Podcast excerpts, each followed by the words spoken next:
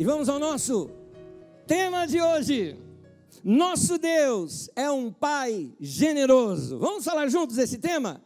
Nosso Deus é um Pai generoso.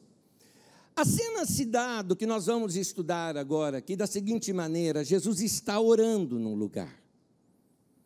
E seus discípulos, ao verem Jesus orar, ficam interessados em entender como é que ele ora. Eu acho que até você tem essa curiosidade. O que, que ele fala com Deus? E um dos discípulos se dirige a Jesus e pede: Senhor, nos ensina a orar. Jesus ali começa a mostrar algumas coisas. Primeiro, Jesus mostra uma maneira muito simples de orar. Ele fala apenas algumas frases. Nessas frases, elas são é, simples e diretas. Jesus quer mostrar que não há muito segredo na oração, que você precisa falar com Deus. E ali ele ensina uma oração muito simples, nós vamos ler a versão de Lucas, que ela é mais reduzida ainda do que aquela oração do Pai Nosso que você já decorou, que é do texto de Mateus. Nós vamos ler o de Lucas, é ainda mais reduzida. E depois Jesus traz um ensinamento. É nesse ensinamento de Jesus que eu acho que dá para a gente abrir um pouquinho ali e aprender alguma coisa a mais. Porque nesse ensinamento de Jesus é uma parábola. E nessa parábola é que ele mostra algumas coisas sobre oração que nós vamos tirar como lição aqui hoje. Depois da parábola, ele dá alguns incentivos também com relação à oração. O texto é longo, acompanha comigo. Eu vou ler na nova versão internacional, texto do Evangelho de Lucas, no capítulo 11, do versículo 1 ao 13. Se você quiser acompanhar conosco, os textos também estarão aqui nas telas para você acompanhar. Diz assim o texto: Certo dia, Jesus estava orando em determinado lugar, tendo terminado, um dos seus discípulos lhe disse: Senhor, ensina-nos a orar, como João ensinou aos discípulos dele. Ele lhes disse: Quando vocês orarem, digam: Pai, santificado seja o teu nome, venha o teu reino Dá-nos cada dia o nosso pão cotidiano. Perdoa os nossos pecados, pois também perdoamos a todos que nos devem. E não nos deixe cair em tentação. Então lhes disse: Suponham que um de vocês tenha um amigo que, que recorra a ele à meia-noite e diga: Amigo, empreste-me três pães, porque um amigo meu chegou de viagem e não tenho nada para lhe oferecer. E o que estiver dentro responda: Não me incomode, a porta está fechada. E eu e meus filhos já estamos deitados. Não posso me levantar e lhe dar o que me pede. Eu lhes digo, disse Jesus, embora ele não se levante para dar-lhe o pão por ser seu amigo, por causa da importunação se levantará e lhe dará tudo o que precisar. Por isso eu lhes digo: peçam e lhes será dado. Busquem e encontrarão. Batam e a porta lhes será aberta. Pois todo que pede, recebe. O que busca, encontra. E aquele que bate, a porta será aberta. Qual pai entre vocês, se o filho lhe pedir um peixe, em lugar disso lhe dará uma cobra? Ou se lhe pedir um ovo, lhe dará um escorpião? Se vocês, apesar de serem maus, sabem dar boas coisas aos seus filhos, essa expressão é importante. Quanto mais o Pai Celestial. Na verdade, esse seria o tema da minha mensagem. Porque eu quero destacar isso. É uma comparação que Jesus faz o tempo todo. Quanto mais o Pai Celestial. E o texto continua dizendo: dará o Espírito Santo a quem o pedir. Até aí. Jesus ensina isso, é importante nós conhecermos alguns detalhes do texto, que Jesus falando ali com o seu grupo de ouvintes, eles compreendiam muito bem. Como é fora do nosso mundo, e a maioria de nós, bom, nós nem estamos no Oriente Médio, sem os costumes culturais de lá, e nós também, a maioria de nós aqui, nós somos o quê? Caipira de cidade. É isso que nós somos.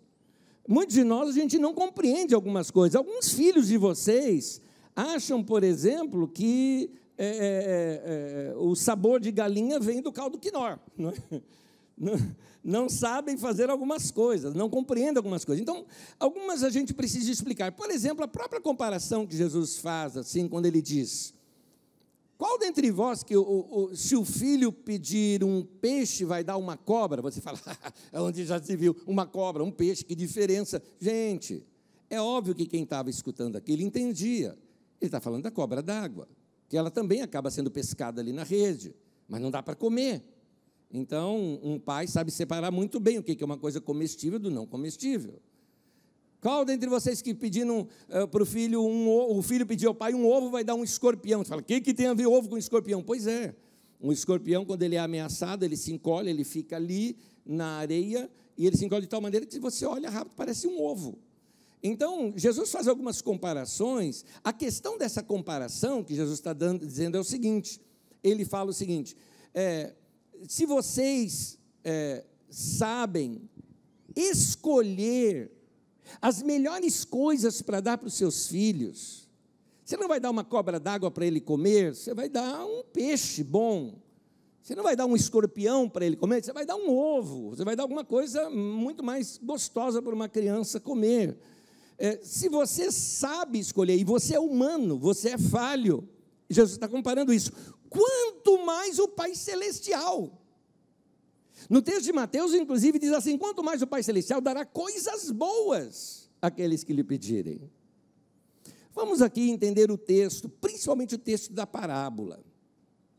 Aquela parábola que Jesus conta, ele conta assim num ambiente que ele queria inicialmente chocar o auditório, ele queria assim o auditório dizer de jeito nenhum. Eu te explico. É como se Jesus começasse a parábola dizendo o seguinte: Vocês podem imaginar alguém dirigir-se ao seu vizinho, pedindo ajuda, porque está hospedando um amigo de última hora, e receber esse tipo de resposta, o cara fala: Não, não posso me levantar, as crianças já estão dormindo, eu não vou abrir a porta. É óbvio que, ouvindo essa história, qualquer pessoa lá daquela região diria: de jeito nenhum. Ninguém iria dizer uma coisa como essa. O caso é que, devido à nossa cultura, nós não conseguimos notar a força uh, dessa história.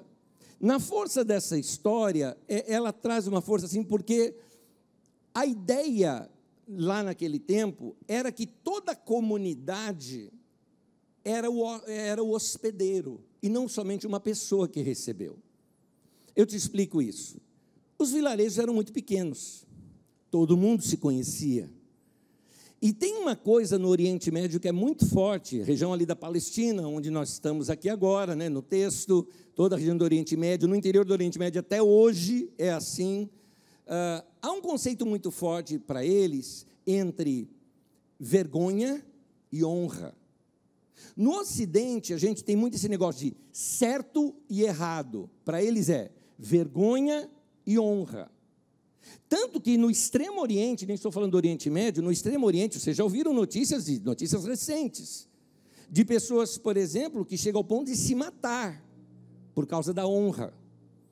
Gente, por exemplo, que causou uma vergonha muito grande para a família, então, por causa daquela vergonha, ele se mata para não ferir a honra da família. Eles levam isso muito a sério. E, esse, e, é esse pensamento que está por detrás dessa história que Jesus está contando. Porque era comum aquela comunidade toda hospedar a pessoa, ou seja, quem chega ali está sendo hospedado pela comunidade. Então todo mundo se juntava para fazer alguma coisa para aquela pessoa. Eu me lembro, por exemplo, quando eu criança, nós frequentávamos, eu frequentava com os meus pais uma pequena igreja batista, uh, bem na, na periferia de São Paulo, e naquele lugar era interessante, quando vinha algum visitante, né, alguém de fora, e que normalmente a gente, com muito orgulho, convidava aquele pastor de fora, por exemplo, para almoçar na nossa casa. Normalmente era na nossa casa mesmo, a gente morava quase de frente da igreja. Então, ali em casa ia almoçar. Todos os irmãos da igreja se sentiam responsáveis por aquilo. Vinha um e falava: Olha, eu tenho uma travessa bonita que eu comprei e uso aqui. Olha, compramos copos. Você tem copos lá? A gente tem copos bonitos. Olha esses talheres que nós ganhamos. Todo mundo repartiu o que tinha. Então, era interessante a maneira da, daquela comunidade receber alguém. Era muito mais forte isso, e é forte até hoje no interior lá do Oriente Médio, era muito forte isso aqui nos tempos de Jesus. Então, alguém vir com uma desculpa esfarrapada, que não vai ajudar, porque os filhos estão dormindo, ah, isso era para causar indignação nos ouvidos daqueles ouvintes. É esse, é esse clima que Jesus está tratando aqui nesse momento, para a gente entender a verdade que ele quer passar. O visitante chega à noite. Algumas viagens naquele tempo eram feitas à noite devido ao sol escaldante. Se você viesse, por exemplo, ali da região de onde hoje é a Jordânia, naquele tempo o Transjordão, por exemplo, né, ou Dalém Jordão, quando você vinha de lá para uma região como da Galileia, por exemplo, você ia passar por lugares ah, muito, com muito sol, lugar até de deserto você iria passar. Então, as caminhadas eram feitas à noite. Não tem telefone, não tem telegrama, não dá para mandar uma carta, a carta não chegava. Então, você simplesmente vai, não tem jeito, e vai chegar de noite. E esse de noite também tem que ser medido dentro desse, desse detalhe. O texto fala à meia-noite. Meia-noite aqui para nós, ocidentais, principalmente aqui nas grandes cidades como São Paulo, se chegar na tua casa, talvez encontre alguém ainda assistindo TV. Mas não era assim lá naquele tempo, tenha certeza disso. Deu seis horas da tarde, é hora de dormir. Seis ou sete horas, escureceu, vai dormir. Então a meia-noite deles lá equivale aqui para nós de madrugada mesmo, tipo três, quatro da manhã, alguém chegando num momento inesperado, e aí chega faminto, você quer receber bem, o que, que você faz? Pense na perspectiva do hospedeiro. O hospedeiro está constrangido, vou ter que acordar meus vizinhos, porque eu não tenho aqui pão né, para ajudar. Ele talvez até tinha pão ali para a família, mas é pão que já foi cortado, e isso é deselegante. Na cultura ali, você tem que dar para a pessoa um pão inteiro, que é mais do que ela pode consumir mas ele vai querer dar um pão inteiro, que é para a, a, a pessoa se sentir muito bem-vinda ali naquele lugar. Então, Lucas 11, versículos 5 e 6, ele vai até a casa do amigo e diz assim: Amigo, empreste-me três pães. Não, te empresta, eu devolvo depois. Porque um amigo meu chegou de viagem, eu não tenho nada para lhe oferecer. O pão, ah, naquele lugar, não era não é a comida principal. Vou te falar um pouquinho da cultura ali. Pão é o talher. Porque a comida lá, mais ou menos quando, quando você vai num restaurante que tem aquele pré-pasto, antepasto, não é? que são alguns molinhos, ou aquilo que a gente chama aquela entradinha, né? Então, vem ali alguns pães, alguma coisa para você passar. É mais ou menos assim que é a comida deles lá. Claro que numa quantidade muito maior, do que a quantidade que nós estamos acostumados aqui no antepasto. Então, ah, o que as pessoas faziam? Tem aqueles molhos, né? aqueles temperos gostosos e saborosos, bem característicos ali daquela região, e você pegava o pão, um, você pegava um punhado de pão que cabe perfeitamente na sua boca, você não pode devolver para o prato, comer e devolver para o Não pode. Então você pega aquele pedaço de pão, molha ele no molho, coloca inteiro na boca para não devolvê-lo ali no prato, porque todo mundo vai comer daqueles pratos que estão ali. Então todo mundo usa o pão como talher. É assim. Então, ele não tinha um pão novo ali para dar. Como que ele então sabia quem tinha o pão? Ora, diferente das nossas casas, que a gente pode passar o dia dentro de casa, não era assim naquela região. As casas eram muito pequenas. Casa é lugar só para você dormir. Você passa o dia fora da casa. E não temos assim uma cozinha como as nossas casas têm. Então, você tem ali um forno, que é um forno comunitário, onde junta o pessoal do vilarejo para fazer tudo junto. Por exemplo, juntam ali, no caso, era costume juntar as mulheres, por exemplo, fazem ali, amassam né, as massas, todo mundo, um ajuda o outro, e cada dia um fornece a sua farinha e faz o seu pão. No vilarejo, todo mundo sabia quem é que tinha a família que tinha o pão fresquinho do dia. Então ele se dirige àquela família que tem esse pão fresquinho. Ele vai, chama, diferente de nós aqui que bateria na porta, Lá você não bate na porta. Quem bate na porta é estrangeiro. Quem bate na porta é estranho. Por isso que bate na porta. Amigo, chama, porque você quer ouvir a voz. Então ele chama ali o amigo e quando ele chama o amigo, é, ele atende, mas, segundo aqui a parábola, ele fala: é, as crianças já estão dormindo, a porta já está fechada. É para causar indignação nas pessoas. Como é que esse cara não vai ajudar? Porque seria uma vergonha para aquele grupo de, de pessoas saber que um viajante não foi bem recebido ali entre eles. Uma das coisas que eles mais gostariam é que a pessoa saia de lá dizendo: fui muito bem recebido aqui, né? fui muito honrado nesse vilarejo. O visitante é de todo o vilarejo, não só de quem hospedou. Essa é a ideia. Muito bem. Quando então ele é, faz esse é, pedido ali, é, o hospedeiro ele sai pela vizinhança, lembrando que não, ele não precisava só de pão, então cada um começa a contribuir sobre o que ele precisar. Certamente outras pessoas acordaram e foram assim: olha, eu tenho aqui uma bandeja, pega aqui o meu melhor jarro, eu tenho aqui uma toalha de mesa, uh, os melhores cálices. Todo vizinho tinha alguma coisa para oferecer. Normalmente as pessoas guardavam em casa azeitonas, por exemplo. Então essas azeitonas elas eram colhidas e armazenadas em sal para durar o ano inteiro, as azeitonas. Então azeitonas verdes, azeitonas pretas, e, aliás, para você que também não, é, que como eu é de cidade, você não acha que, é, é, eu, eu, confesso que eu achava, que tinha a árvore de azeitona preta e a árvore de azeitona verde. Não, meu querido, é a mesma, é só o tempo de colheita que muda de uma para outra. E eles então armazenavam aquelas azeitonas. Todos, por exemplo, têm queijo, muito normal também naquela região.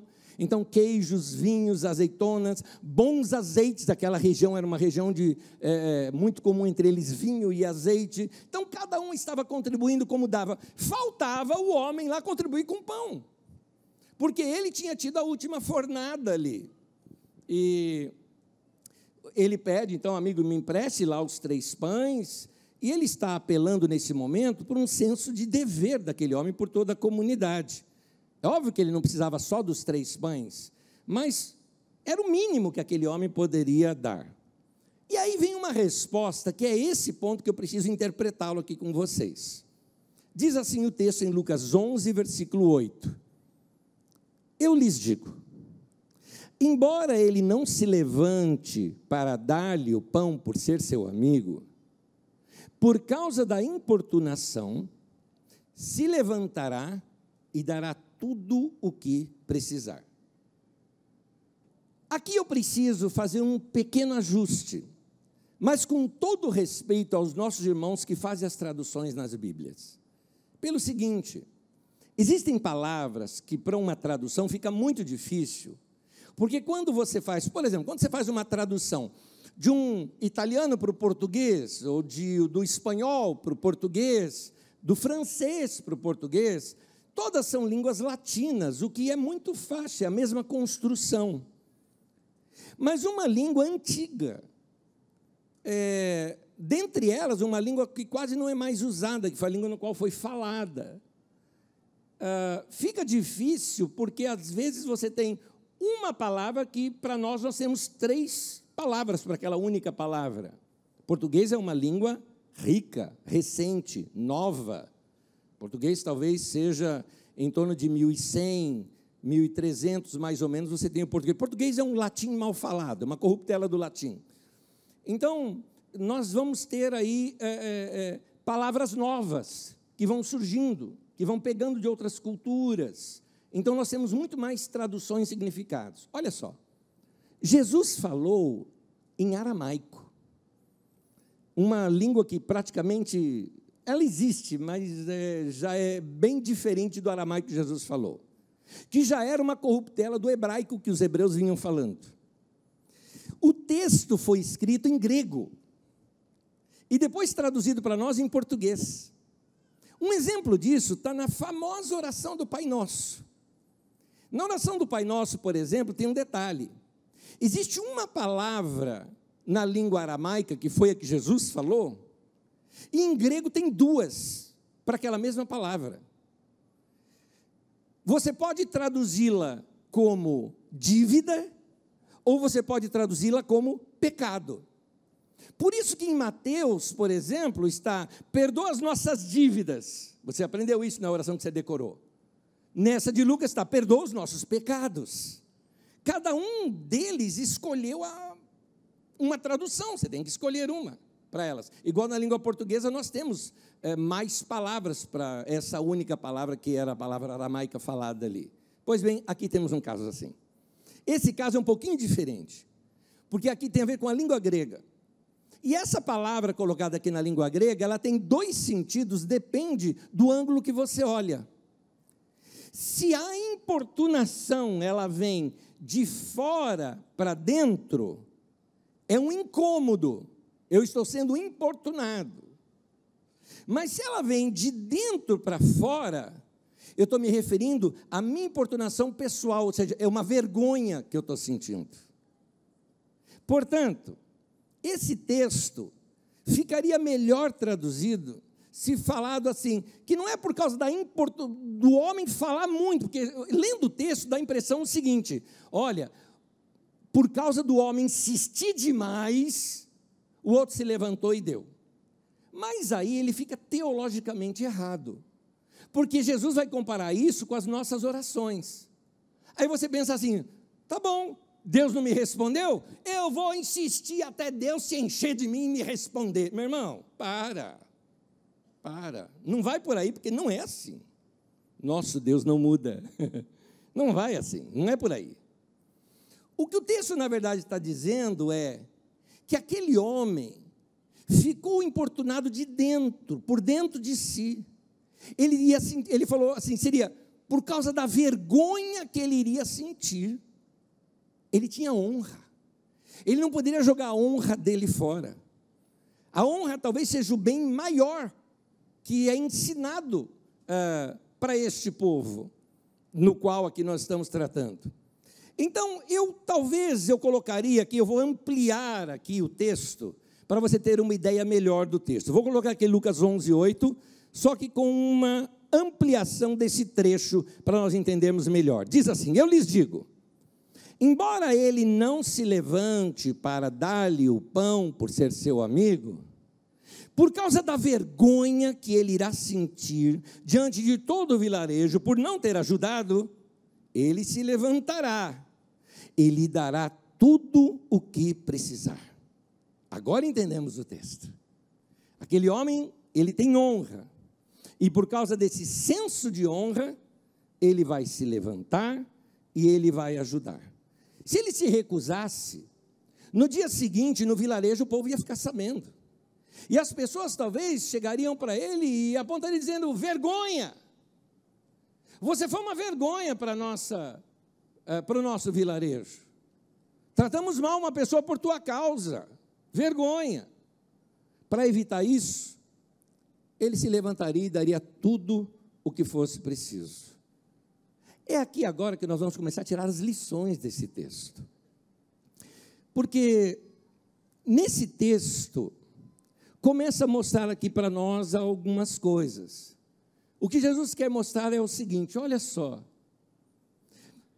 você está numa sinuca, você está numa situação até constrangedora, você não quer incomodar ninguém, mas fazer o quê? Chegou um visitante numa hora inesperada, e você tem honra, você não vai receber mal aquela pessoa. Então, você vai buscar ajuda nos vizinhos.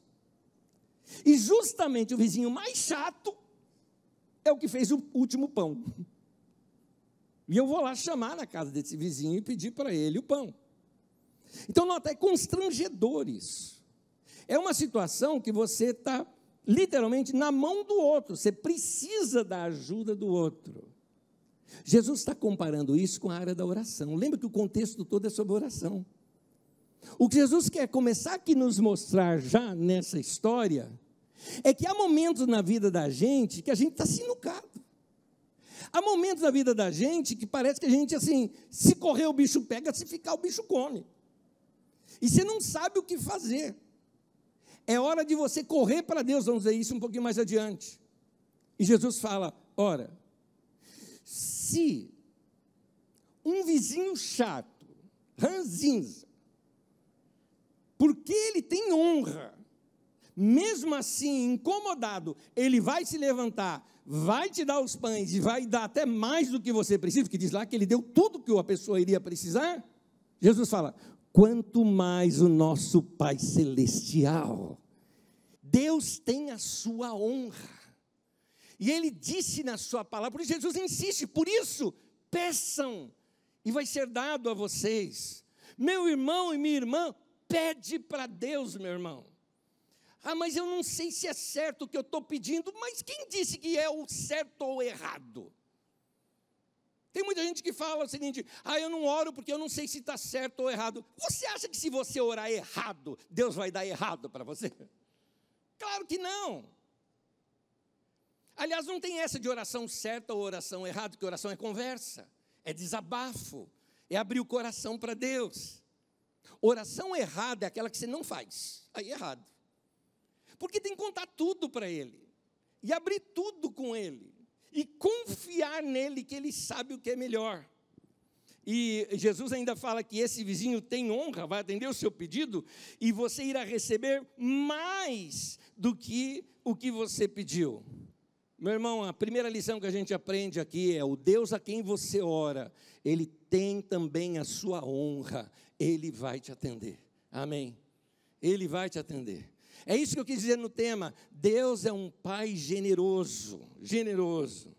Se você tem a certeza que vai ser atendido, mesmo numa hora inoportuna por um vizinho chato, quanto mais você vai ser atendido por um pai amoroso, generoso, bondoso, como é o nosso pai, que ama os seus filhos e vai cuidar de nós.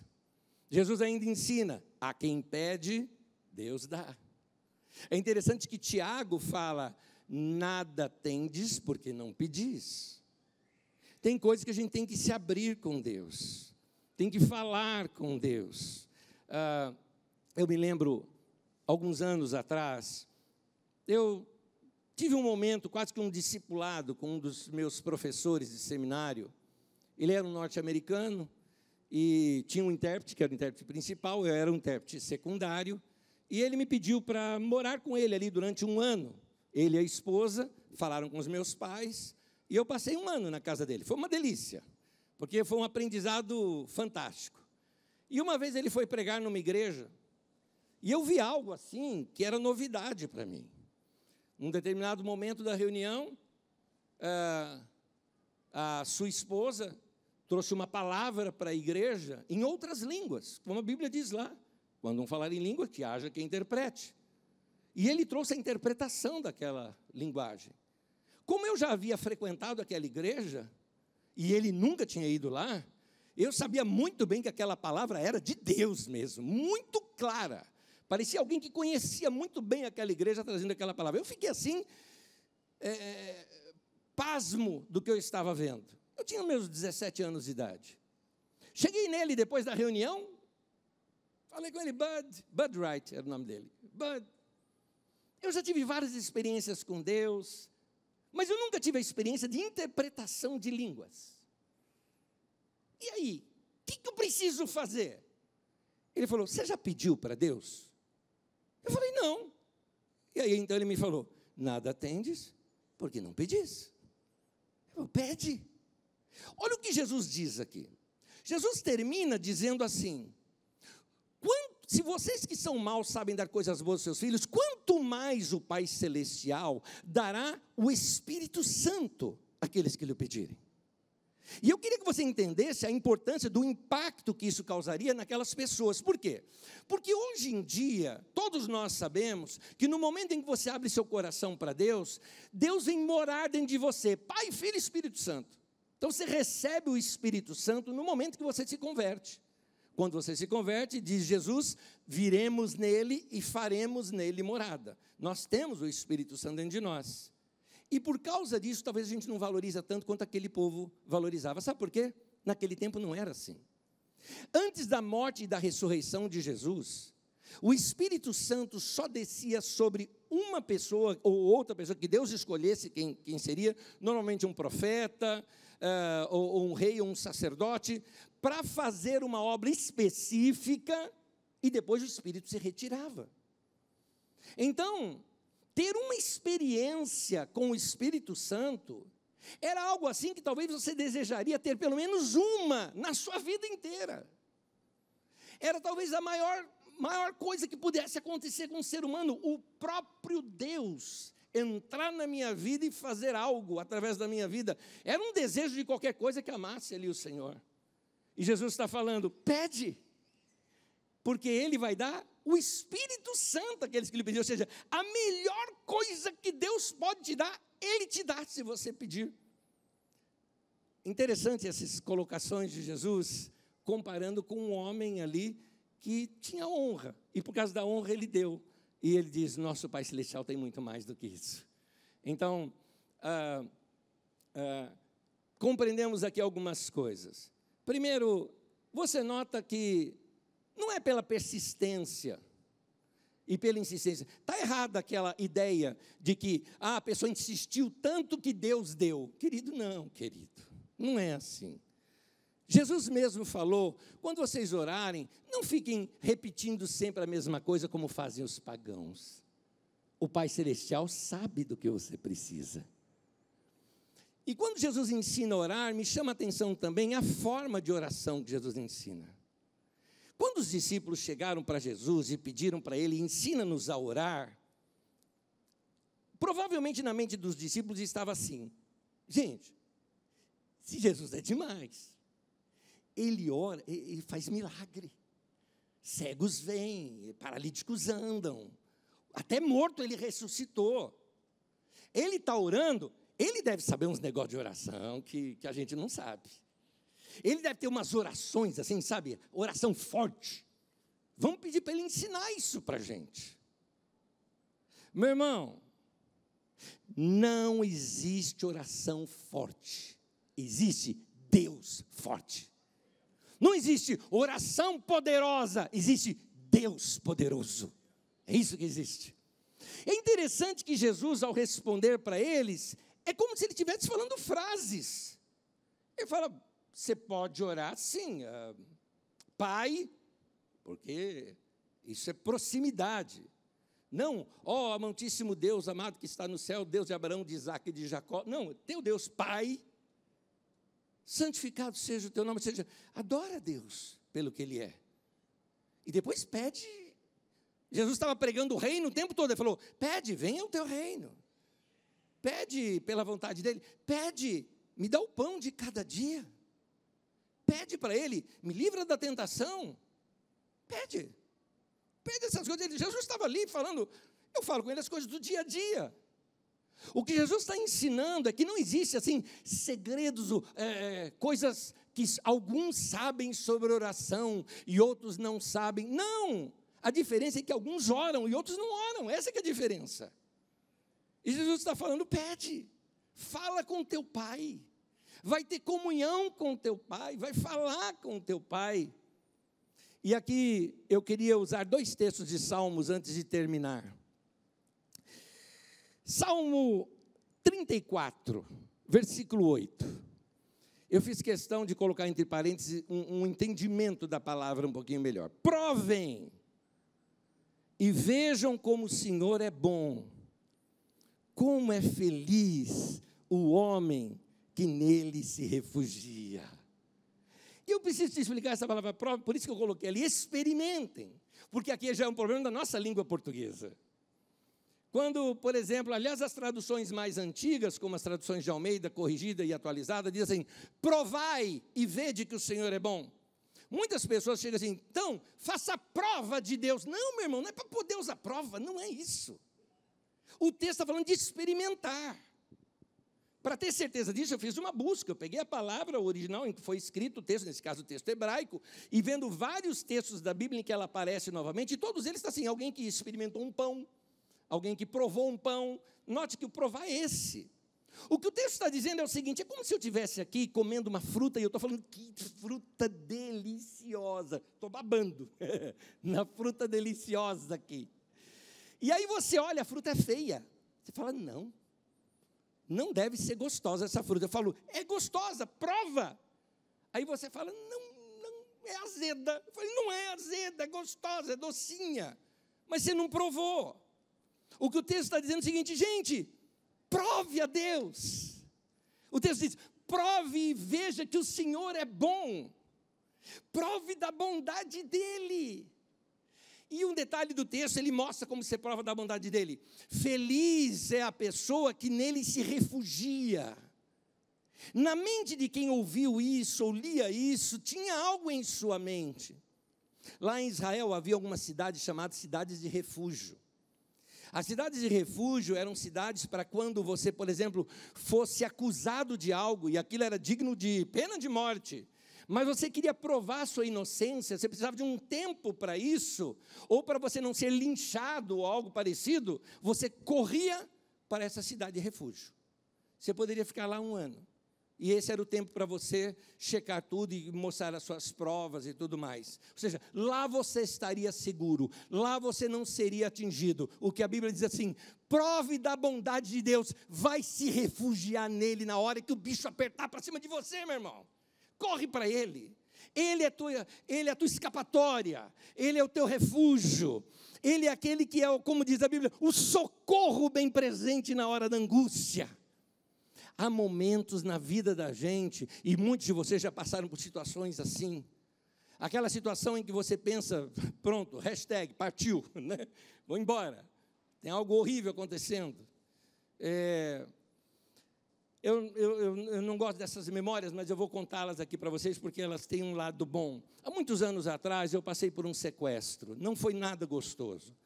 Uh, embora eu trato isso com muito bom humor, eu te garanto, não é nada gostoso. Eu não me lembro quanto tempo foi, acho que umas trinta e poucas horas na mão das pessoas. E, e então, isso, gente, isso foi de um sábado para domingo. O herói meu está aqui na minha frente, o Rui Luiz, que teve que pregar para a igreja, sem a igreja saber que eu estava sequestrado. E ter que improvisar um sermão, né, que teve que improvisar de última hora. Rui, o Ernesto sequestrado, prega aí, mais ou menos isso. Né? E, e, sem contar para a igreja, e depois no final da mensagem contar. Meu Deus do céu, não imagino como tenha sido essa cena. Mas uh, uh, o que aconteceu foi, bom, foi uma briga entre duas gangues no Rio de Janeiro, e uma sequestrou uh, filho do líder da outra, e eles precisou fazer um pagamento, então precisava de alguém calmo, sereno e tranquilo. Que fosse levar o pagamento, porque qualquer curto-circuito lá matava todo mundo, seria mais ou menos isso. Queria um padre ou um pastor, e aí escolheram o euzinho. E lá vou eu. Pois bem, levei lá o que eu não sei o que era dentro daquela caixa, isso depois de muito tempo, tudo foi uma coisa horrível. E aí fiquei, teoricamente, preso lá fora, tinha uma tenda lá onde eles estavam reunidos resolvendo. E alguém, assim, estava com o meu braço para trás, com uma, sei lá, uma submetralhadora, alguma coisa, eu não entendo muito de revólver, tá? nunca peguei um na vida e não quero pegar. E aí uh, me prendeu ali, estava ali armado aqui atrás de mim, quando uh, uh, lá dentro escutei um buchicho lá. E o pessoal nervoso, bravo. O pagamento que mandaram lá na caixa não era o que eles queriam. E um saiu bravo lá de dentro, gritando: mata todo mundo! Aquilo bateu no meu coração, hashtag partiu. Foi o que eu senti. E na, a, atrás de mim, esse homem que estava, eu não sabia, ele era o líder da turma, mas eu não sabia. E naquele momento eu virei para ele, eu falei: Olha, eu, eu não sei o que está acontecendo em detalhe. Eu fui sequestrado, eu sou um pastor, eu não sou da gangue. Eu sou um pastor. A hora que eu falei, eu sou um pastor, na hora, ele me largou, até meio assim, me empurrando, né? Soltou meu braço, me empurrou assim, largou falou assim para todo ninguém vai fazer nada aqui não. Eu parei, ele falou, isso é coisa do meu pai e da minha mãe. Eles oram por mim, são da Assembleia de Deus. Eles oram por mim sempre. Irmãos, como eu amo os irmãos da Assembleia. Eu passo da Assembleia, eu falo, oh glória! É? Ah, meu irmão, que coisa maravilhosa. Mas eu preciso te contar isso. O tempo todo havia um texto bíblico no meu coração. Aquela palavra de Deus foi onde eu me firmei o tempo todo. E esse texto bíblico, ele vinha da letra de uma canção desses irmãos que vão estar aqui no dia 28, o Vencedores por Cristo, que eles fizeram um álbum só cantando texto de salmos. E um trecho da música, que é um texto de salmos, que me ajudou a decorar o texto, dizia assim: Não morrerei, antes viverei e contarei as obras do Senhor. Meu irmão, vou te contar um negócio. Eu não morri, estou vivo e estou hoje contando as obras do Senhor aqui para você. A palavra de Deus é fantástica, meu irmão. A palavra de Deus é fantástica, meu irmão. É isso que a gente quer dizer com Deus é o teu refúgio. Corre para Ele. Para onde eu ia correr naquele momento? Ali era literalmente: se correr o bicho pega, se ficar o bicho come. Ali era literalmente isso. Mas como é feliz a pessoa que se refugia no Senhor.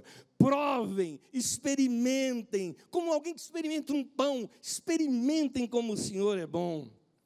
Deus irá te abençoar, porque isso faz parte da natureza dele. Ele é bom, essa é a natureza dele. Ele é assim. Deus é um Deus amoroso, que abençoa, que dá, que anima, que sustenta, que capacita, que fortalece. Deus também nos ampara, nos conforta no meio das aflições. Deus está conosco, esse é o nosso Deus, gente.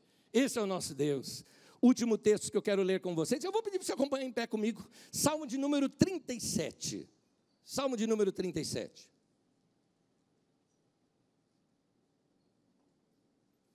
Versículo 3 em diante. Confie no Senhor e faça o bem. Note a força dos verbos ali. Confie, faça o bem. Assim você habitará na terra e desfrutará segurança. Deleite-se no Senhor e Ele atenderá aos desejos do seu coração. Entregue o seu caminho ao Senhor, confie nele, e Ele agirá. Eu quero destacar verbos aqui. Confia no Senhor, deleite no Senhor, entregue o seu caminho ao Senhor. Novamente, confie nele. E último, Ele agirá. Confiar é fazer um depósito é entregar algo. Quando você pega o seu dinheiro e vai investir num banco, você ou depositando, você está confiando aquele dinheiro ao banco. Aliás, é isso que se usa, por exemplo, na língua inglesa. Uma empresa, por exemplo, uh, uh, de investimento, muitas vezes se chama trust company, eh, companhia de confiança, não é? é? ou de onde você faz depósitos, onde você confia algo. Muito bem. Confia no Senhor. Pega a chave da tua vida e fala assim: Deus, tô, é tua. Faz da minha vida o que o Senhor quiser. Eu confio. O texto fala: entrega o teu caminho para Ele. E confia. E o final que diz: Ele o quê? Ele agirá. Amém. Esse é o nosso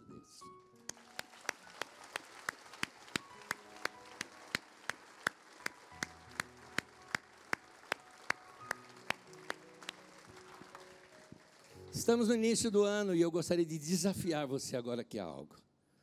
Você ouviu sobre oração. E vai ouvir sobre oração todos esses domingos aqui. Vou falar sobre oração. E quero mostrar os ensinos de Jesus sobre oração. Mas eu queria desafiar você a algo aqui. A orar. Se você pudesse fazer um pedido agora para Deus, qual seria? Aqui eu não estou julgando o que é certo ou errado. É, pede para Deus. Abre teu coração para Ele nesse momento. Então vamos fazer isso agora. Feche teus olhos e ora. Uma oração simples, rápida. Aquilo que está forte no teu coração. Se derrama diante de Deus. Agora fala, Deus, estou te pedindo. Estou correndo para o Senhor porque não tenho para onde correr. Só o Senhor pode fazer isso por mim.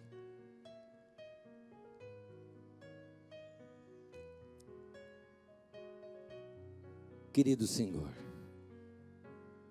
obrigado por ouvir todas estas orações. Antes mesmo que chegasse aos lábios ou ao pensamento dos meus irmãos, o Senhor já as escutou. E nós confiamos no Senhor. Como disse João, estamos certos de que o Senhor atende aos pedidos que lhe temos feito. Obrigado, Senhor. Obrigado por ouvir esses corações, alguns desesperados, alguns angustiados, outros felizes, outros até ansiosos, outros apenas desejosos. Não importa, o Senhor conhece cada coração. Mas de uma coisa eu estou certo: o Senhor ouve todas as nossas orações. E nós te pedimos, faça a tua vontade em nossa vida aqui na terra, como ela é feita aí no céu. Faz a tua vontade, Senhor. Seja feita a tua vontade nas nossas vidas. Nós confiamos de que o Senhor tem a melhor decisão. Nós confiamos de que o Senhor sabe o que é melhor para cada um de nós. Por isso, ó Deus, recebe nossas orações. Elas estão nas tuas mãos. Nós confiamos no Senhor e corremos, nos refugiando agora nas tu, nos teus braços, Senhor. Acolha o teu povo, abençoa o teu povo. Obrigado por nos ouvir. Em nome de Jesus. Amém e amém. É o nosso Deus mais uma vez. Ele merece. Ele é bom. Ele é maravilhoso. É o nosso Deus. Irmãos, me permita antes de você sair eu te abençoar, que o Senhor abençoe a tua vida e o teu ano. Então, recebe esta bênção. Que a graça do Senhor Jesus e o amor de Deus, o nosso Pai, e a comunhão do Espírito Santo seja com todos vocês, desde agora e para sempre. Todo este ano sejam abençoados, em nome de Jesus. Amém e amém. Um ano abençoado para vocês. Deus abençoe cada um de vocês. Graça, paz e bênção. Deus abençoe.